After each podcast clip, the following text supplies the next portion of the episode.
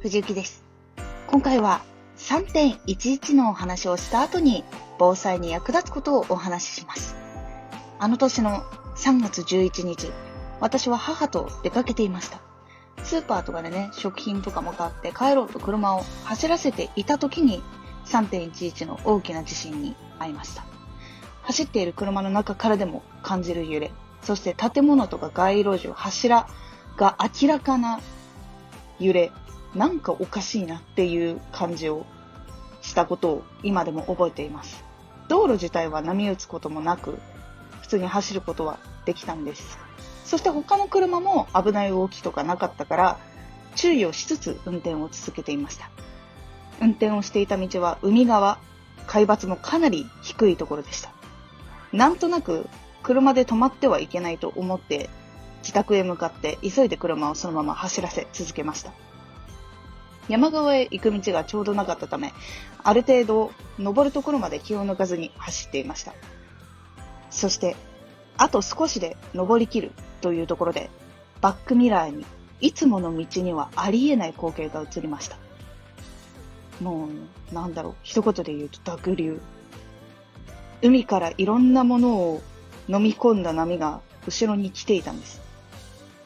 私たちは無事に車で登り切って、そのまま家へと帰れました。でも、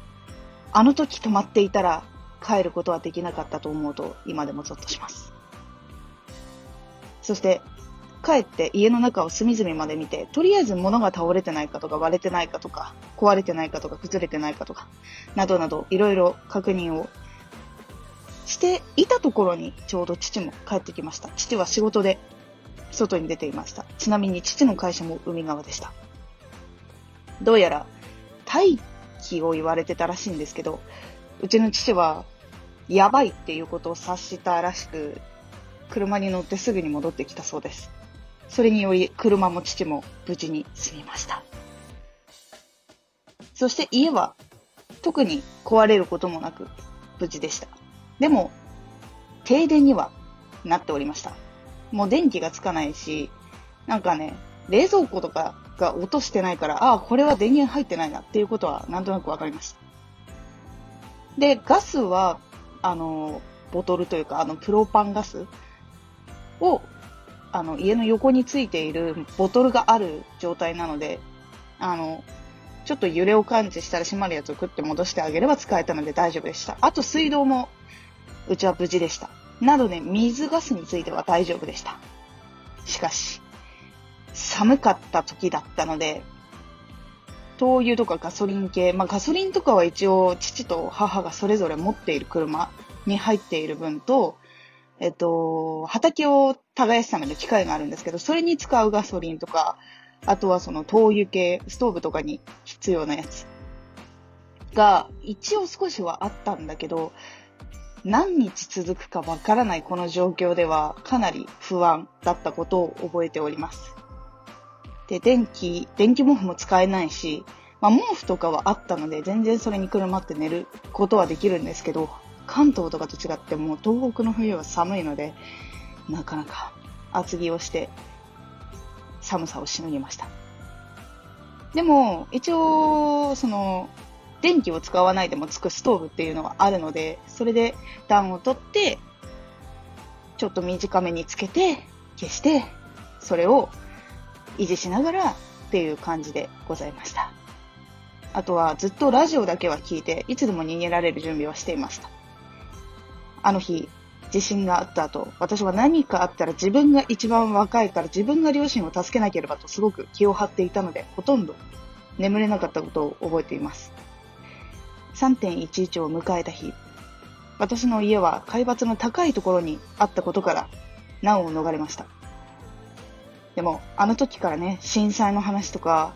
地震の話とか、いろいろ両親と話して、どこだったら安全だよとか、こうすればいいよっていうのも聞いたので、それをね、お伝えします。もし、地震が来た時に部屋にいた場合、天井から落ちてくるもの、壁際にあり、結構高い、背が高めで重いもの、で倒れてくるかもっていうものがない位置に移動します。で特に安全なのは、あの、ドアの柱のところとかトイレがいいです。ここは柱の本数が多かったり、頑丈な柱があったりするので、揺れがあっても、結構そこにいれば、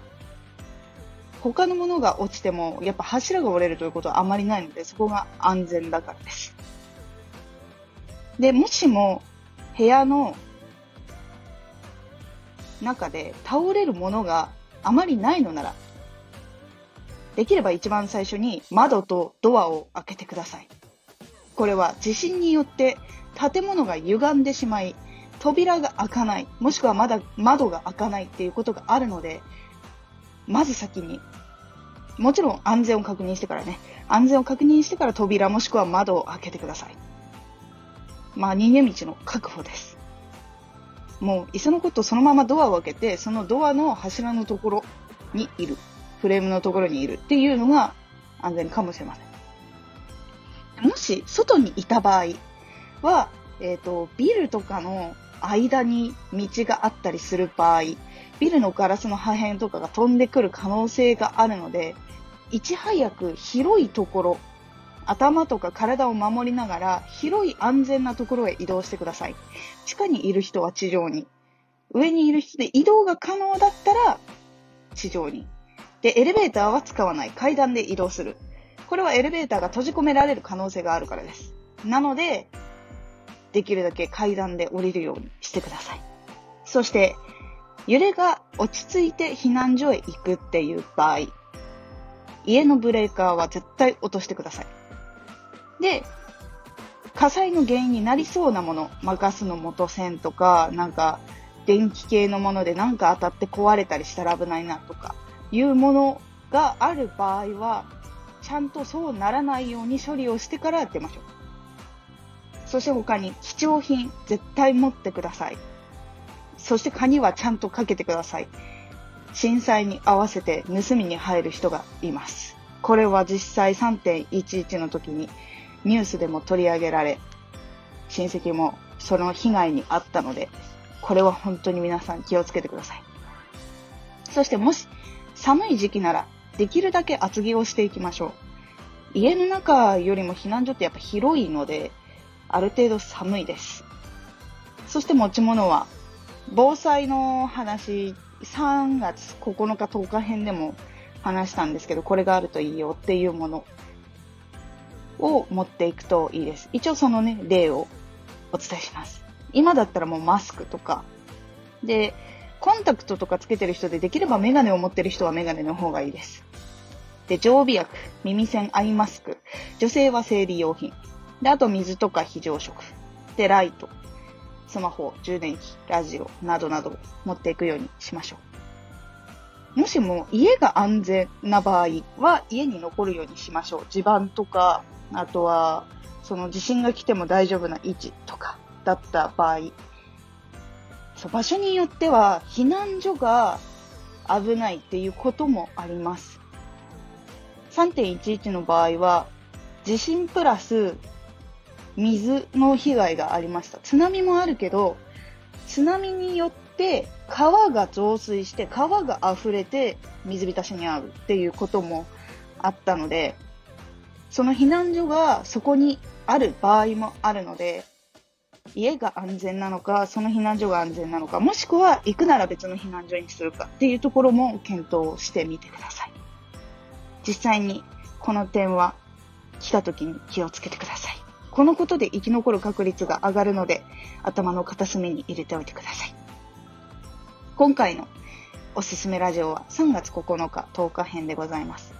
そこには、えっ、ー、と、常備しておいた方がいい食べ物とか水とか、あとは実際震災が来た時とかに役立つものとかもお伝えしております。概要欄とかにはそのグッズとかの参考になる URL とかも貼っておりますので、ぜひそちらも合わせて確認しておいてください。